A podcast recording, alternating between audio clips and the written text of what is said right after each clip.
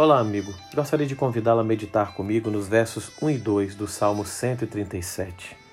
Às margens do rio de Babilônia, nós nos assentávamos e chorávamos, lembrando-nos de Sião. Nos salgueiros que lá havia, pendurávamos as nossas harpas. O contexto desse salmo é o exílio babilônico. Da antiga glória restara apenas devastação.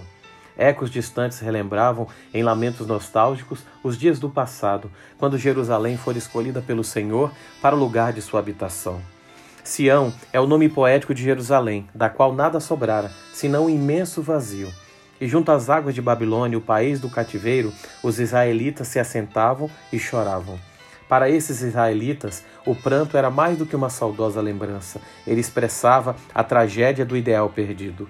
Os vitoriosos babilônios, indiferentes ou cínicos, abriam ainda mais a ferida. Ouvimos que vocês, israelitas, são bons cantores, diziam com escárnio. Celebrem para nós a majestade e a proteção do seu Deus. Mas os desolados e confusos exilados haviam pendurado suas harpas e apenas conseguiam expressar uma queixa fúnebre. Comentaremos o cântico do Senhor em terra estranha? Verso quatro. Eles se recusaram a cantar e as harpas permaneceram mudas. Perderam, contudo, uma oportunidade de testemunhar. Cantando teriam demonstrado aos seus opressores que nem tudo estava perdido. Deus não fora conquistado, a última palavra ainda não fora dita. E eu quero perguntar, está você vivendo no país das derrotas, apertado por nostalgias? Os israelitas poderiam ter demonstrado que a presença de Deus não está limitada por geografia ou circunstâncias, porque afinal, nada pode nos separar do amor de Deus. Romanos capítulo oito, verso trinta e oito. Aprenda a levar louvor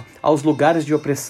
Talvez seja no lar, entre parentes incrédulos, no local de trabalho, onde você se sente solitário, ou no exílio de suas depressões. Outros acham difícil cantar o cântico do Senhor na terra estranha dos desapontamentos, das perdas e perplexidades. Que nesse dia, meu amigo, mesmo diante de lutas e desafios, você venha erguer a sua voz em louvor ao nosso Deus e permitir que o Senhor vença suas batalhas. Lembre-se, nada pode nos separar do amor de Deus que está em Cristo Jesus. Que você tenha um bom dia e que Deus te abençoe.